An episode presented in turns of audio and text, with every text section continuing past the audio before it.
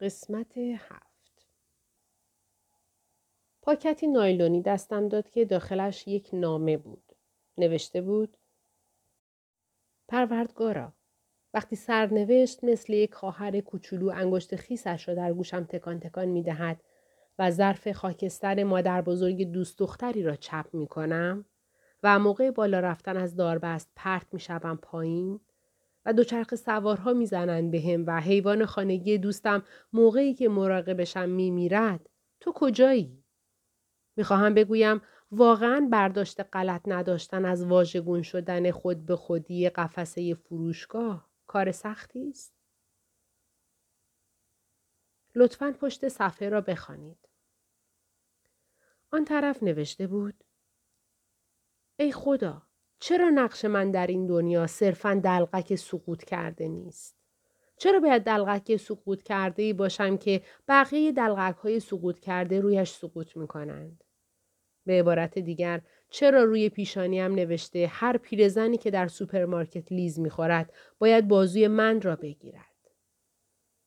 آمین. آلدو بنجامین فکر کردم آلدو ای دوست بیچاره بدشانس خوش قلب درب و داغان من. این نامه آجزانه به درگاه خدایی که باورش نداری باید ته خط باشد. با اشکای از سر خشمم جنگیدم و خودم را ملامت کردم. من چه جور دوستی بودم؟ هرگز نتوانسته بودم حتی جلوی یکی از فجایعی را بگیرم که برایش اتفاق می افتاد. علاقم به محافظت از او هیچ وقت به جایی نرسیده بود. این قطار افکار با اتفاقی غیر منتظره از خط خارج شد. باعثش آن دعای پوچ بود. تپش ناباکوف. شیفتگی نیچه به تنش زیاد. باد بی ثبات شلی. سائقه جارل. شوریدگی شدید هزلیت. گیرایی لورکا. روح از حرارت به سفیدی گراییده دیکنسون. پدر بیمسئولیت مورل که وقتی اصلا انتظارش را نداری سر و کلهش پیدا می شود و تا میایی رویش حساب کنی قیبش می زند. همان الهام. ایده ای که تو را وادار می کند به خلاقیت با همان استراری که مواد مخدر را راهی چاه فاضلاب می کنی وقتی پلیس مشغول شکستن در خانهت است. یا شبیه آدرنالینی که موقع چپاندن یک جسد در صندوق عقب ترشح می شود قبل از اینکه دوربین مدار بسته خیابان به سمتت بچرخد. به حرکت سر جایم ایستادم. ایده داشت مثل ویسکی در تنم پخش می شد. ملغمه ای از عبارات هنرمند درون هنرمند برون در سرم شناور شد. کار تو با بزرگی هاست. زرافت نزدیکترین چیز است به سکوت. فقط وقتی که کسرت را به کمند انداختی دیگر چیزی برای افزودن باقی نمیماند. چیزی را بنویس که تو را می‌شناسد. کشف هدف بی هدفیت.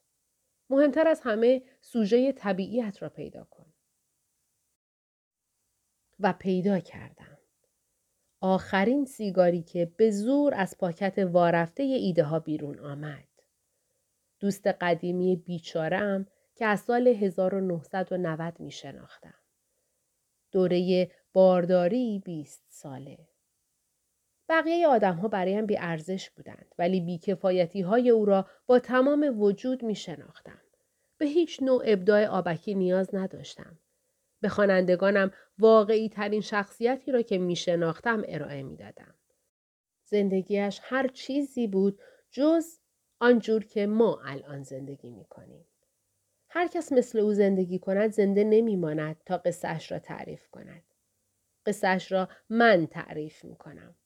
نمایشگاهی ترتیب می دهم از ضعفها و حماقتهایش. احساس درخشش می کردم. احساس جسارت. شبیه خبرنگاری که به جهنم راهش دادهاند. بالاخره قرار بود انشایم را بنویسم. سوژه طبیعیم. حالت خوبه؟ ایستاده بودم و پلک زنان یادداشت آلدو را نگاه می کردم. سعی می کردم حفظش کنم. همزمان حواسم به دستگاه فتوکپی زیر تابلو اعلانات هم بود. ازش چی برداشت می‌کنید؟ پاسبان. بهت می‌گویم چی برداشت می‌کنم. تا جایی که یک دوست می تواند منبعی قابل بهره کشی باشد و اینکه ظاهرا نمی توانم مانعش بشوم. هرچرا که در وجود آلدو هست برای خودم استخراج خواهم کرد و درباره اتفاقات وحشتناکی خواهم نوشت که برایش افتاده. راجع به این آدم کوچک بی آزار که یک نفس راحت نمی‌تواند بکشد و اینکه چطور خودش به فهمی نفهمی در بلاهای زمینی و آسمانی که سرش می آمد مقصر بود. عنوان اولیه مصیبت است او یا دلقک های پاییز یا ما بین آب و گل چند لحظه به من اجازه میدین؟ رفتم دستشویی. تصویر صورت چپاولگرم در آینه می لرزید. صدای ضعیف و هیجان زده درونم زمزمه می کرد. خودش است. خودش است. خودش است؟ مطمئن بودم؟ مورل می گوید الهه های الهام تله می گذارند و سرابها را فرا می خوانند. از سوی دیگر بعضی زنها را پیش از ترد کردن باید به بستر برد. باشد.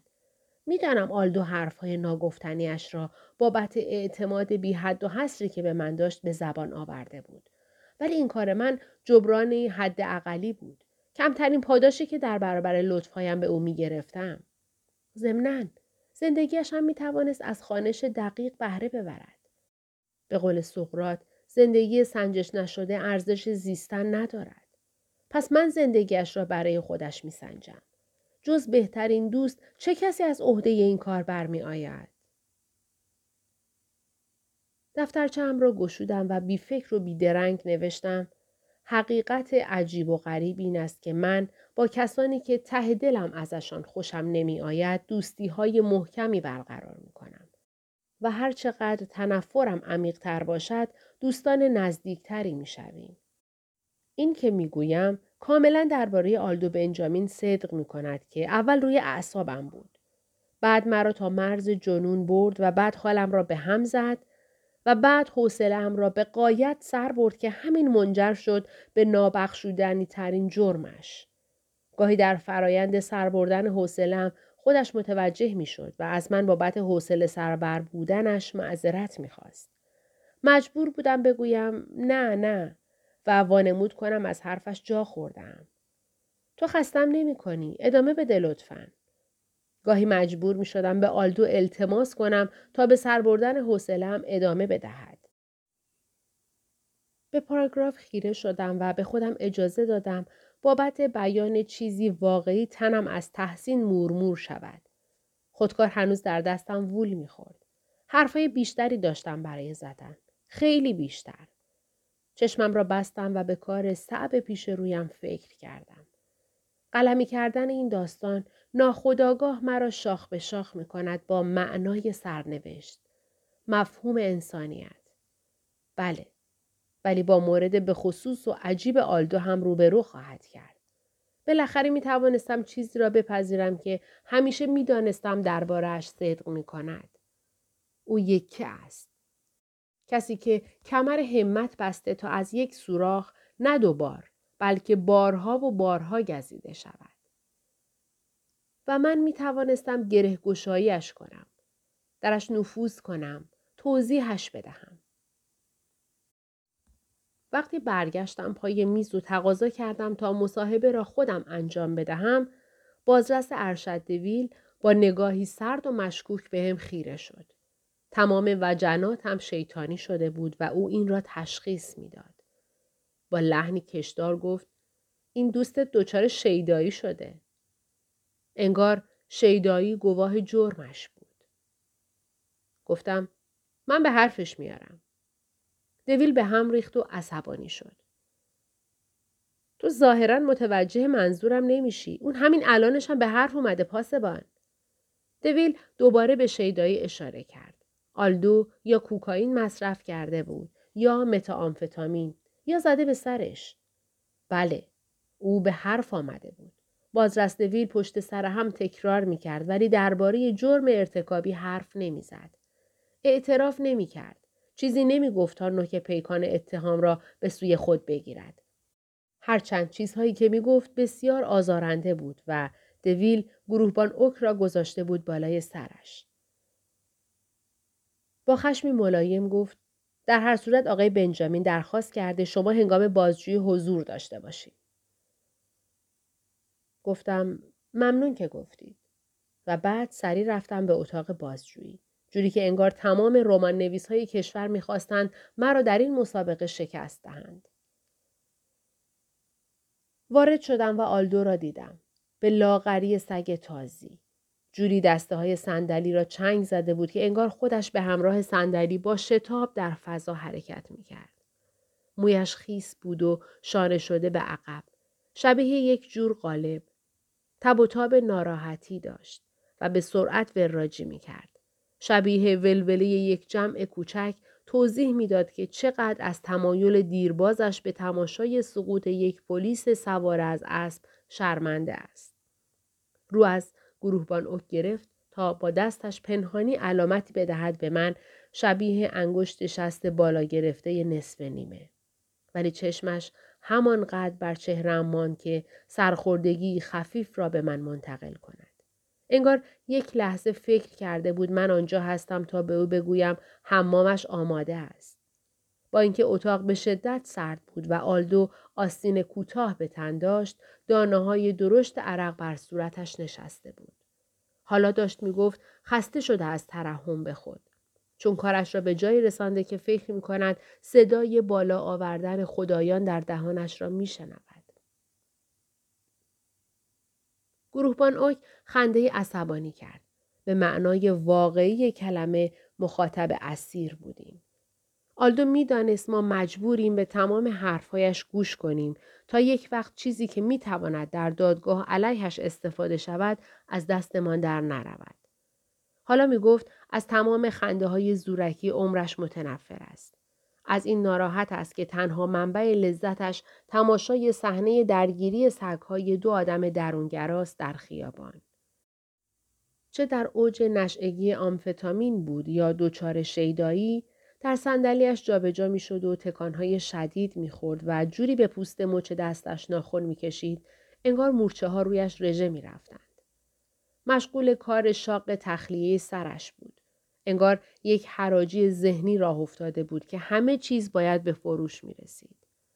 گفت افسرده است از اینکه اگر اینقدر پیشرفت کنیم که به دولت جهانی واحد برسیم تنها فرق این خواهد بود که جنگ های میهنی جنگ های داخلی خواهند شد. و از این عصبانی بود که چرا هیچکس قبول نمی کرد اعصاب خورد کنترین چیز کل جامعه ما بودن در جایگاه دستگیر شده بود در دستگیری شهروندی.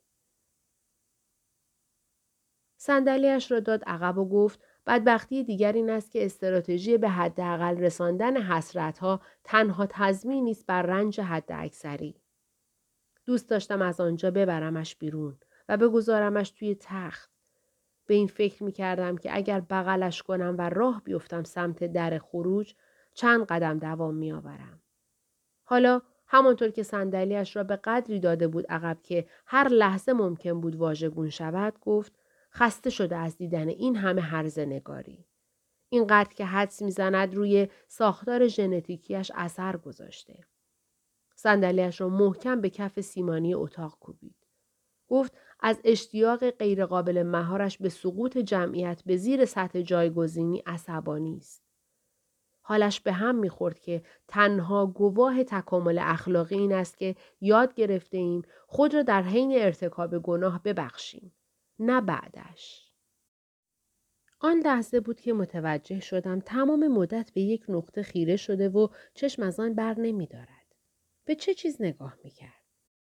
گفت اینکه مردم فقط هنگام پول شمردن یا تماشای دور شدن فرزندانشان در خیابان به نظر جدی می آیند بسیار گویاست. گروهبان اوک با بد برایم سر تکان داد و احساس کردم از چند دقیقه پیش که وارد اتاق شدم کمرش خمتر شده. فکر کردم این ماییم که تحت بازجویی وامی دهیم نه آلدو. آلدو یواش به صورت خودش زد. نگاهش را دنبال کردم تا بفهمم به کجا چشم دوخته. یا ترک کوچکی روی گچ دیوار را نگاه می کرد یا مگسی را که کنارش نشسته بود. گفت یک دلیلی وجود دارد که مهربانی طبیعت بین نقل قولهای هیچ زبانی نیست. مردم با سگها بدرفتاری می کنند چون تحمل این شکل از وفاداری را ندارند. گفت از منظر آسیب زدن به زمین ما بدترین تمدن نیستیم. حساس ترینشانیم. متوجه شدم هر بار که صندلیاش را عقب می دهد و بعد دو پایه جلو را بر زمین می کوبد چند میلیمتر جلوتر می آید. گفت تاریخ دور تسلسل باطل مردمان و تمدنها نیست. سلسله آزمایش های کور است. گفت اولین نشانه جنون بیتوجهی است به چراغ عبور آبر ممنوع سر چهار راه. گفت مهمترین تاثیر دنیای دیجیتال بر زندگی ما این است که وقتی می‌بینیم یکی دارد عکس می‌گیرد دیگر صبر نمی کنیم عکسش را بگیرد و از جلوی دوربینش رد می‌شویم. همینطور راهمون رو مثل گاو می‌کشیم و میریم. آلدو با ریتمی مترونومی صندلیاش را عقب و جلو می‌کرد و بر زمین میکوبید و جلوتر می‌رفت. بالاخره قصدش را فهمیدم. به احتمال زیاد می‌رفت سمت گروهبان اوک تا سلاحش را از قلاف کش برود و بگیرد سمت خودش. بلد بود زامنش را آزاد کند؟ اگر به موقع جلوش را می گرفتیم فکر می کرد این کارمان برای این است که جان خودمان را نجات دهیم؟ گفت اصلا درک نمی کند چرا بیشتر آدم هایی که باهاشان برخورد کرده به اندازه یک هرزنگار کودک که هارده تا خرخر پر از مدرک جرمش را می دهد برای تعمیر خود براندازاند. به نظرم آمد می‌خواهد کاری کند. گفت ما همیشه موقع تعریف از بزرگواری و صداقت یک آدم دستخوش اقراق می‌شویم و وقتی عقل درست و حسابی نداریم همه چیز به نظرمان نامعقول می آید. صندلی آلدو نیم متر بیشتر با گروهبان اوک فاصله نداشت. گروهبان اصلا متوجه نشده بود چون سرگرم مشتمال دادن شانه چپش بود. گفت حالش از این به هم می‌خورد که موقع زلزله با هم نوعانش پا به پا راه رفته و وقتی که المپیک در شهر زادگاهش برگزار شده از این ناراحت بوده که برای بازگشت به ساده لوحی و معصومیت راهی جز این نداشته که ضربه اساسی به بخش جلوی مغزیش وارد کند و به نظرش کاملا عجیب و غریب می آمد که چرا کسی جز خودش درک نمی کند که اسلام حراسی صرفا حسادت سرکوب شده است به حرم سرا. فکر کردم صدایش حالا ناقل تهوع است و آن را مستقیم به شنوندگان سرایت می دهد. متاسف بود از اینکه زیر فشار هم نمی توانست به وضوح بگوید از کجا اطمینان دارد که زندگیش بر زندگی یک گاو رجحان دارد. گفت از عبارت وضعیت وخیم ولی با ثبات متنفر است. چون به ظاهر به چیز مثبتی اشاره می کند ولی در واقع به معنای نابودی احتمالی زندگی یک نفر است. یعنی یا دچار فلج پا خواهد شد یا فلج از گردن به پایین. از من بشنوین. وخیم ولی با ثبات اصلا جای خوشحالی نداره. پیشرفت تدریجی آلدو او را به جایی رسانده بود که می توانست دست دراز کند و سلاح اوک را بقاپد. و وقتی از جا جست دستم را گذاشتم روی شانهاش و نشاندمش روی صندلی.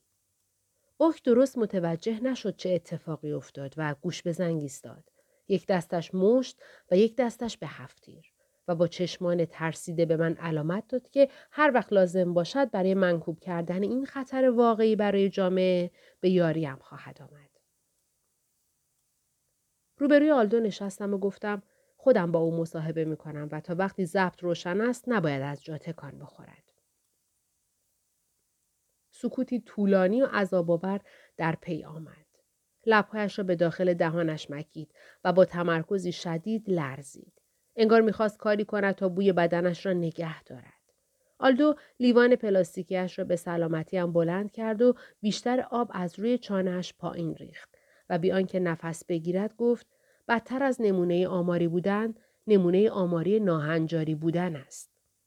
اصرار داشت تمام روزهای زندگیش این احساس را داشته که بدترین ترسهایش بالاخره محقق خواهند شد. نه قبر بلکه یک تخت اتوماتیک یا سلول زندان. نه کفن بلکه پانسمان یا یونیفرم. نه مرگ بلکه درد جسمانی یا زندانی شدن. عدم چیز ویژه‌ای نبود ولی رنج و حبس چرا؟ راستش همیشه در مقابل هوسبازی میکروب ها به شدت احساس بیدفاعی می کرد یا در مقابل شواهد فرعی که گواه گناهش بودند. گفت مثل این. نتیجه آزمایش آمده. هیئت منصفه برمیگردد. نتیجه آزمایش مثبت بود. تو گناهکار شناخته شده ای. برای شما یک دوره شیمی درمانی تجویز می کنم. من شما را محکوم می کنم به هفت سال حبس در زندان با حد اکثر محافظت. گفت همیشه دو تمدن کاملا جدا و نسبتا خود مختار به موازات جامعه واقعی برایش وجود داشته. جامعه زندان و جامعه بیمارستان. و همیشه به نظرش جامعه واقعی پلی باریک بوده که دو جامعه دیگر دو طرفش قرار داشتند و او همیشه از این وحشت داشت که لیز بخورد و در یکی از آنها سقوط کند. در حبس انفرادی یا بخش سوختگی. بزرگترین ترسش این است که بالاخره کجا سقوط می کند. در دهشت زندان یا دهشت بیمارستان. در تجاوز در رخشورخانه یا بخش پیوند پوست. گفتم صبر کن بگذار زبط رو روشن کنم. پری غیر منتظره. صدای فریاد خفه آلدو را میشنوم که از پشت در توالت مرا صدا می کند. مشتری های بار لبخندهای معذب می‌زنند. گفتگوهایشان به سکوت می انجامد وقتی این فریادهای از سر شرم یا استیصال را می شنوند. بربنم را می‌گذارم روی میز و از پله پایین می روم و او را از اتاقک تنگ نجات می دهم. جایی که سیخ نشسته و جوری قیافه گرفته که بفهمم حوصلش سر رفته. انگار تنها چیزی که می‌خواهد این است که بغلش بگیرم و برای وقت کشی او را با خودم ببرم گردش. دستانش را دور گردنم حلقه می کند و او را از جا بلند می کنم. شبیه کسانی که دوران ماه اثرشان را میگذرانند از پلکان پرشیب میبرمش بالا به سمت عرابه منتظرش. وقتی می نشیند با کمک چیزی که حالا احتمالا تنها دارایی با ارزشش است ماهیچه های شکمش صاف می نشیند و صورتش در نور تند آفتاب جمع می شود. اشاره می کند به ساحل و می گوید بیا بریم اونجا. می‌خوام شن رو حس کنم. با دستات؟ چرا نه؟ هیچ دلیلی به ذهنم نمی رسد. گرم است. صبحی با نور کور کننده در اواخر بهار. آسمان دریایی درخشان است از گرداب های آبی کمرنگ. پرنده ها روی تیرهای برق لانه ساختند. از همان اول آلدو بابت پیاده روی ناهموار و پر از چاله چوله قر می‌زند. وقتی ویلچرش را زیر سایه سنگین درختان بلند میراند، برگ های خشک و مارمولک های تنبل زیر چرخش له می شوند. کنارش راه می روم. وقتی می رسیم به سرپایینی که به ساحل ختم می شود، مسیرش را عوض نمی کند و مستقیم می رود. بدون اینکه برگردد می‌گوید اینجا توقف نمی کنیم. سعی می کنم بهش برسم و می‌پرسم پس کجا داریم میریم؟ لبخند ناراحتش چیزی به من نمی‌گوید. در حومه سرسبز و بی جنب و جوش ساحلی بی هدف بر پیاده روی ناهموار کنار خیابان باریک حرکت می‌کنیم. توتی های ناپیدا بالای درختان سر به فلک کشیده سر و صدا می کنند و هوا از بوی شرجی دریا سنگین است. وقتی پیاده روی سنگ فرش تمام می شود، آلدو می رود وسط خیابان و به موازات گاردریلی که خط ساحل را در بر گرفته حرکت می کند. ولی صندلی عظیمش ماشین ها را وادار می کند وارد مسیر مخالف شوند. مبادا بزنند به ویلچرش و آلدو را پرت کنند توی دریا. پشت سرش به این فکر می کنم که دیگر نمی‌تواند یواشکی برود پشت کسی و بترساندش. یا هیچ حیوانی را به تله بیاندازد.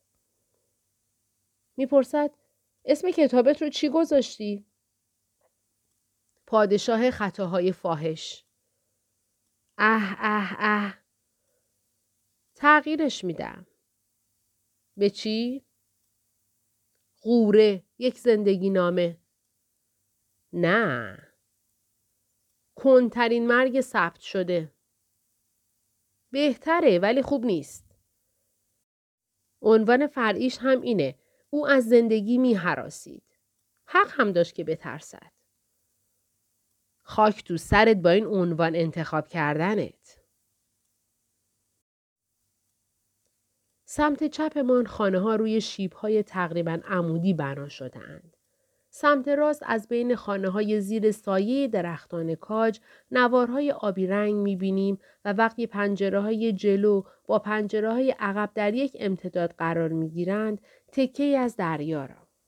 هنگامی که از کنار پلکان های پرشیبی که چرخ می خورند و از نظر محو می شوند رد می شویم، از جلوی باغبان هایی که زمان استراحتشان سیگار می کشند، شوهران گریزان از خانه ای که در ماشین خوابیده اند، صندوق نامه های شبیه نهنگ و خانه هایی به رنگ آبی روشن با بادنماهایی که بر لولاهای زنگ زده دشنام می دهند، هیچ حرفی بینمان رد و بدل نمی شود.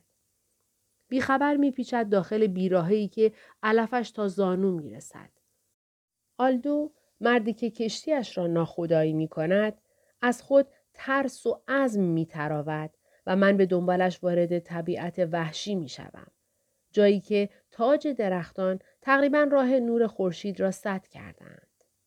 با قدم های بلند به زحمت دنبال ویلچر پرسر و صدایش راه می روم و ترکه ها را نگاه می کنم که لای پره های چرخ گیر می کنند.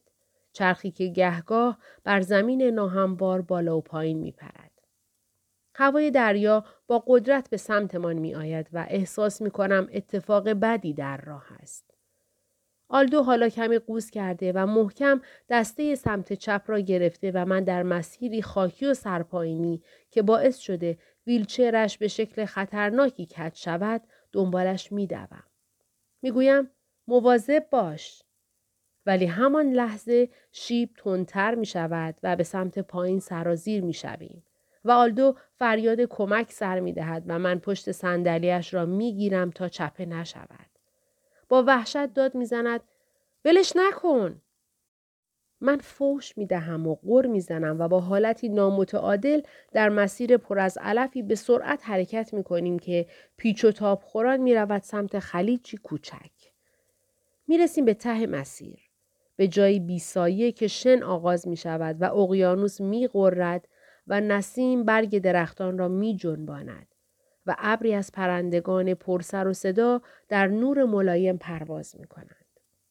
ساحل با های آهکی شیبدار احاطه شده و جزیره سنگی از میان دریا سر برآورده. شبیه یک پست دیدبانی. امواج دو متری از سوی افق به سمتمان می آیند و در هرج و مرجشان موج سواران جوری اطراف ستون صخره زیر آب می روند و قوطه می خورند و جا خالی می دهند. انگاری در برابر آسیب جسمانی مسئولیت دارند. کارشان به معنای واقعی کلمه خطرناک است. می‌گویم یه ساحل مخفی. در هم همه امواجی که بر ساحل می شکنند، آلدو برایم توضیح می دهد که این ساحل در اثر پسروی دریا به وجود آمده و این پسروی فقط چند سال یک بار اتفاق می افتد. می‌گوید آخرین بار این مکان چند سال پیش از زیر آب بیرون آمده و خودش هم همراه چند هنرمند اینجا بوده. می‌گوید پس یه ساحل مخفی نیست. یه ساحل جادویی. نه؟ البته آلدو هنگام شهادت زهراگینش طی محاکمش در دادگاه به جرم قتل به این ساحل اشاره کرده بود. شهادتی که باعث شد اسباب و اساسی دادگاه تاب بردارد. همینطور مغز اعضای هیئت منصفه. خطابه او در ذهن تمام کسانی که آن را شنیدند برای همیشه حک شد و علا رقم مقادیر متنابهی همدردی با آلدو یک جورهای از خودمان متنفر شدیم. انگار این گوش خودمان بود که ما را معیوس کرده بود. پس ساحل جادویی اینه. به شن و آب و دسته های کوچک آدم هایی که حمام آفتاب می گیرند خیره می شوم. و فکر می کنم مردم بی فکر و بی دلیل به هر چیزی می گویند جادویی.